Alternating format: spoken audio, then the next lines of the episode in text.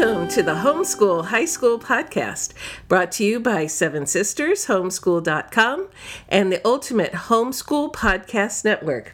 I'm Vicki, and I have two special guests today.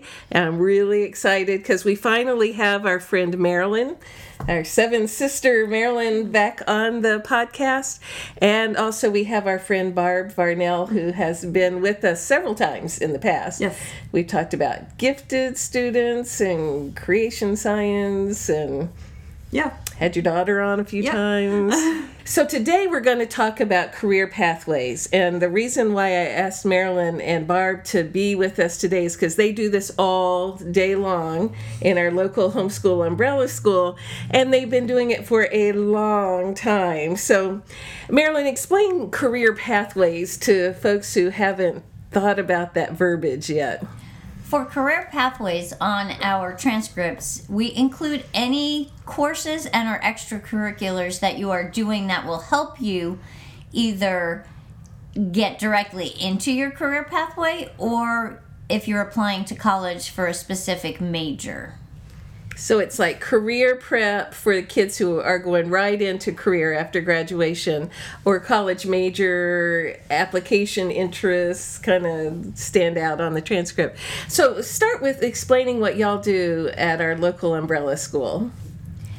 So Barb and I are academic advisors at our local umbrella school, and we meet with the students two or three times a year, and we talk about what they're going to accomplish that specific year during uh, the school year and how well they have accomplished that, keep their transcripts, write all their extracurriculars and everything onto their transcript, put credits and grades and levels of each core, well, the core courses. Um, so a lot of what we do is talking to parents and students, because the parents and students meet with us together, about what things will make them the most um, just attractive to either a job, a, an employer, or the college that they want to go to, or the major that they want, so that hopefully they will get in and also that they will get scholarship money. And that's it. Explain a little bit about what you do with the upperclassmen, Barb, and the, how to make transcripts college attractive with career pathways things. Uh, okay. Well, what I tend to try and focus on with them is that they stand out from the crowd. Mm-hmm. Um, that colleges will not only want them, but they will want them bad enough to give them money. We like money. Money's yeah, nice. money is a money yeah, is a good yeah. thing, and we've had a lot of success actually doing that, getting mm-hmm. money out of colleges for our students. And the nice thing is, is homeschooling offers the perfect venue for doing that, and we really need to encourage the parents to think out of the box of a traditional school, because we're not a traditional school. We're not doing traditional school things, um, that they can then use this to expand and to help their student not only get to a college, get scholarships, but also figure out, or at least think about beforehand, whether they really want to go into that area uh-huh. as well. Uh-huh. So they start with, do we want to go into this area? So how do y'all do that with the kids? We encourage them, if possible, to either shadow somebody in that particular field, to volunteer in that field, or even get a job within the field if that's possible. Um, because the day-to-day of what a field contains is different from what a student might picture that they will end up doing. Yeah, it's it's very different in real life than what they read about in the book or see on a, a T V show. Right. And one of the things that I encourage them is to actually talk to multiple people, because a lot of times what you actually do in a particular field is very dependent on what you want to do, how you sculpted your own career path. Mm-hmm. And so if they only see one person and that one person is doing something that they're not particularly interested in, they may shut it down. Whereas if they see multiple people, they can say, oh, well, I don't like that area and that area, but this area is really interesting to me. So you want them to do some exploration with shadowing or apprenticeships or interviews. And how do they capture that on the transcript? Because you don't want to just waste hours. Well, we have them log hours on things mm-hmm. that we're doing. That there, we can put something generic down, like career exploration. If they're yeah. just doing a bunch of different things, um, we can then add up the hours and give them the credit hours associated, you know, with that. If they're doing something very specific, like an internship, I have a student this year who has been doing an internship with a with a company of a professor from University of Pennsylvania. He's been doing that since eighth grade. Oh my goodness. On robotics.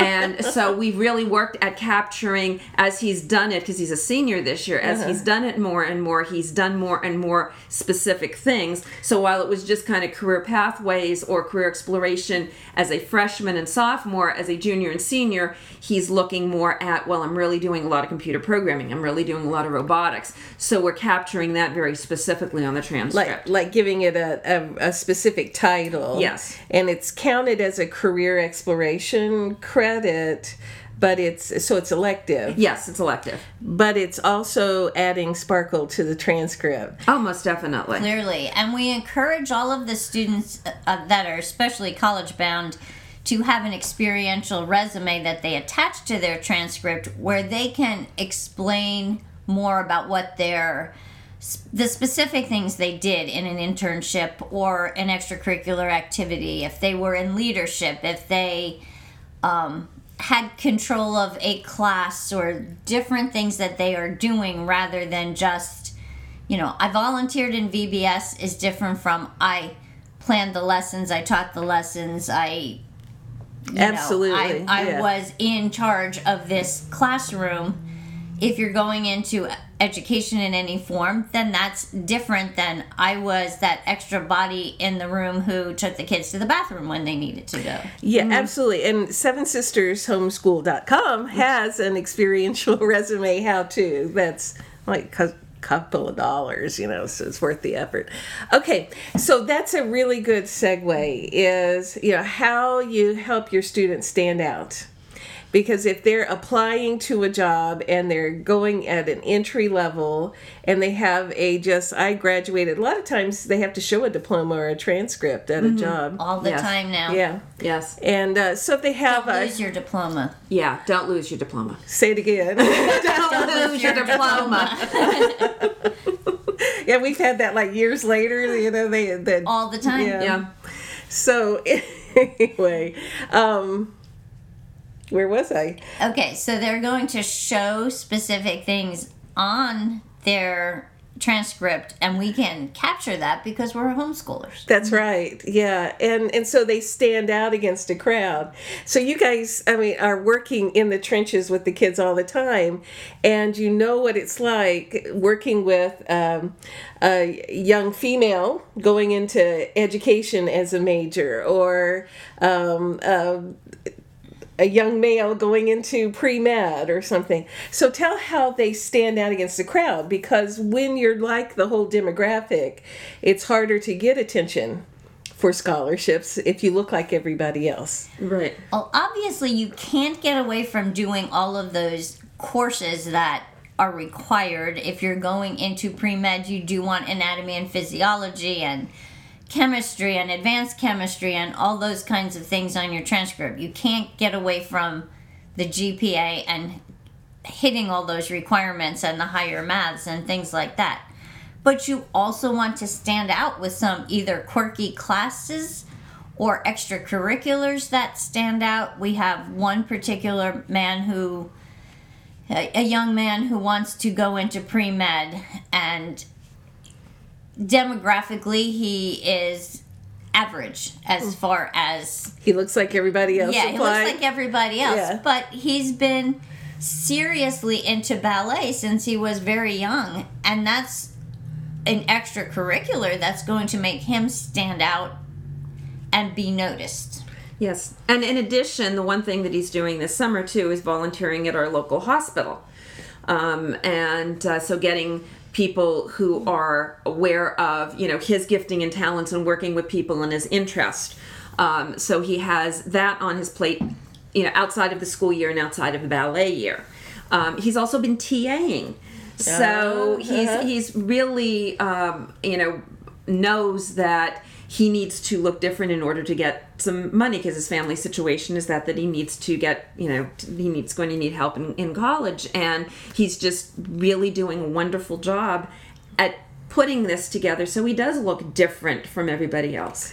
And not to harp on his case so much, he's also been very involved in rhetoric, and he has speech competitions and awards on there to just show that he is not just gifted in the academics, but that he's well-rounded in his experiences. Yeah. And these are things that he's continued doing. It's it's been it, it's, it's been a continual. He's he yeah. has made decisions as to what he can be involved in on a continual basis versus what he can't. So uh-huh. he's been very specific at, you know, I can only do this for a semester. Is that worth it versus getting involved in something which is a lot easier for me to carry through for a couple of years?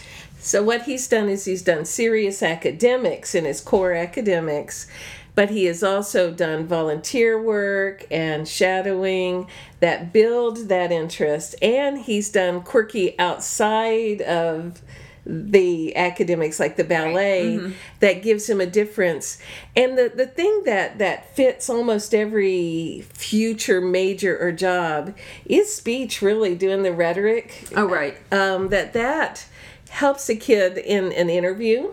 Most definitely. But it also looks really strong on a transcript. For some reason, y'all y'all run into this, right, where a- academic advisors have yes. said, this is what makes you pop, is that speech. Yes, yes, most definitely.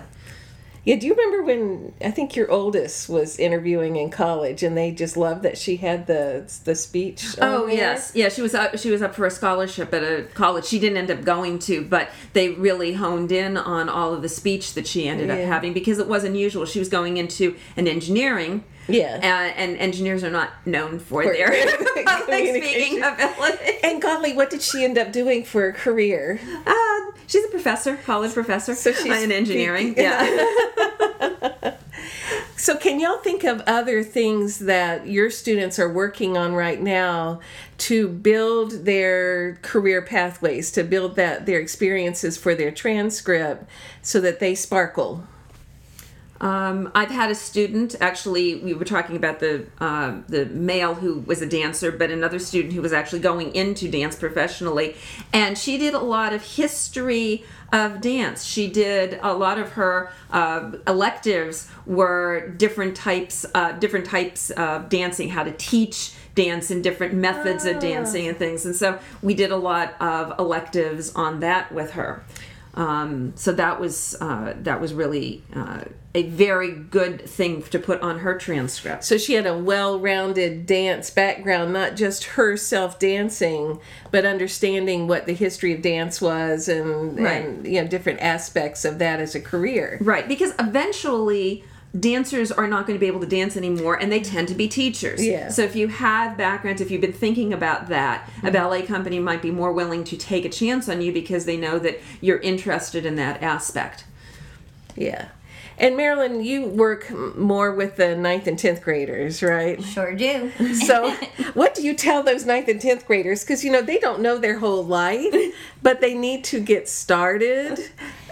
So each year, and they hear this over and over, so hopefully by the time they get to Barb in eleventh grade, it's familiar. I tell them right away to start keeping track of things to put on their experiential resume, because we all know that by the time you're putting it together in your senior year, you will have forgotten much of ninth grade and even tenth grade. No. And for the moms, they forgot yesterday, so they need it all. I, I tell them they don't have to format it. Just open up a tab on your computer, start a file, and just write down what you've been doing. Mm-hmm. Um, we also start talking about which direction they might want to go in as far as the core academics, because if they're behind in math and they want to go into a STEM field, they need to do some things to catch up, like mm-hmm. doubling geometry with something else or doing a course over the summer. Um, we also talk about foreign language, uh, extracurriculars, things that will make them stand out and either explore their interests if they have no clue where they're going, or you know, hone into that. I recommend for those who are going into the military that they try a quirky language mm-hmm. instead of Spanish, which tends to be the one that most people go for, because there are lots of Spanish speakers who are almost native in the armed forces, but probably less with Arabic or Mandarin or Japanese and other different languages. So, so that would make them, them stand make out. Them stand mm-hmm. out. Yeah. A lot of them aren't ready to hear all this at ninth grade. By tenth grade, you get a little bit more. The part of this is, too, that I we talk about extracurriculars, and colleges tend to want to see them have done the same extracurricular activity for, they prefer three years or four years, at least two, because they don't want it to be, oh, I'm a junior, I have to play this game now. Yes. And I'm just going to do this because I know I need it on my transcript. So the fact that a student has stayed either with the same extracurricular or at least had some extracurriculars as they're exploring each year that they've been consistently involved in is just really helpful on the transcript. And the other thing I would say is there's actually some college applications I've run into them, both of my own kids and with our students, uh, that they only asked you what extracurriculars or activities you have done for two years or more. Say that again. What extracurriculars or activities have you been involved in for two, two years, years or, or more? more? So if you've only been involved in something for a year, there is no place for you to actually put that down yeah. in the college application. Because they know that kids are doing are trying to play the game rather than really actively interested in something. That that is a good thing for folks to know now, so that they can really choose wisely on extracurriculars and, and intentionally build those. Right. The other thing that I would say is what frustrates me more than, you know, the students are young, so they yeah. don't tend to frustrate me as much. Parents sometimes frustrate me because they're not actually allowing the students time to do these type of things. Okay, all right, give me some examples. Why would parents not give their teens time to explore and do those things? Because they're so concerned about getting the, you know, just what's required done mm-hmm. that they don't think about, well, the extra stuff is just as important, or give them time to be able to Um, you know, to explore, to do activities, or be willing to, to actually shuttle them. them. Yeah. Yeah. Uh-huh. Sometimes they, you know, it, it it does. You know, you need to put in some effort, and you need to, even if you can't do it yourself, finding someone who you can carpool with and getting your student, allowing them. They're not independent. Mm-hmm. Um, you know, maybe when they're a senior, but by then it's really too late. To and as stuff. Homeschoolers, it's not just a matter of letting them stay after school. Yeah. It generally requires getting them someplace. The other thing that we run into is um, students who never take any classes outside of just at home and don't have anyone who can do an academic reference for them on mm-hmm. their tra- on their application. And that mm. is really important. Even if you don't see a need or are capable of teaching them everything at home, um, Mom can't be an academic reference. No. The interesting thing, too, is I've been starting to run into a couple of things from colleges that are saying that you need to have an academic reference from the school in which you graduated, from a teacher at the school. So we've been running into some problems with people who are actively involved in a lot of co-ops, but those teachers are not a teacher at the school. So we've had to kind of juggle some things around, and if you're only taking one class, a teacher may not know you that well. They can't really write a good letter of recommendation. I'm always harping on, on the students, especially if they don't take a lot of classes. You need to really do something to get known to someone who can write a letter of recommendation with specific examples, specific things that they know, not this generic, they did a good job in, you know, in the class and always showed up on time and did their work. So one, one healthy career pathway thing a parent can do is allow the kids to take at least one course in a homeschool umbrella right. mm-hmm. organization, yeah. and then to show up at class on time and do the work so that they get a... That's always a good, helpful. Right. Reference. Right. And we did have one specific that was very unusual in that this application required an English teacher to write a letter of recommendation. For real. And the student mm-hmm. had taken sciences and maths outside of home and no English outside of home. And it had to be a class they took in eleventh eleventh and twelfth eleventh grade. or twelfth grade. Yeah. It was it was so very checking specific. Out the college you're thinking about and what they require is a must as you start getting closer. That is uh, to do some college visits and uh, at least start with their website and see what they're looking for in incoming freshmen and uh, and specifically in the major. Because different majors, especially if you're looking at large colleges, are going to have different requirements. So you mm. just can't look at the requirements for, say, Penn State University. Right. You have to look at the requirements for the particular major because they may be a little bit more specific. Yeah. Like the arts will need a portfolio or the STEM will be looking for specific courses. Yes. Oh, we had one example of a girl this year who came in to Mount Sophia um, after her sophomore year. And because basically she was bored at her current school, and she embraced the whole idea of homeschooling, and she was going into the arts, and she put together such a phenomenal portfolio that she just got all of this money from Drexel University. To, from Drexel? From Drexel. To actually, they were so impressed with her portfolio, but wow. that's what she did. Uh-huh. She really looked at, she spent time in doing all sorts of different art Um, that even stuff that she wasn't interested in going into to make her portfolio sparkle. And man, did she have a outstanding portfolio. That, that is really cool, yeah. So other advice you guys can give? Can you think of specific like apprenticeships or internships that your students have done that are creative, that gave some sparkle?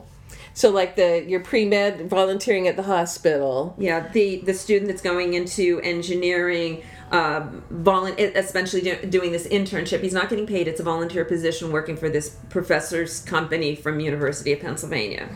Um, we've had uh, students... Obviously, working in family businesses. Uh, oh, that's, yeah. That's easy. Mm-hmm. Um, sometimes you run into problems because of insurance purposes that uh-huh. kids have a problem actually working or getting an, an internship in something. Yeah, like a kid going into auto mechanics can't they do have to work on the floor. They're not allowed to be in the bay unless they're under the the owner's insurance. Mm-hmm. Mm-hmm. Right.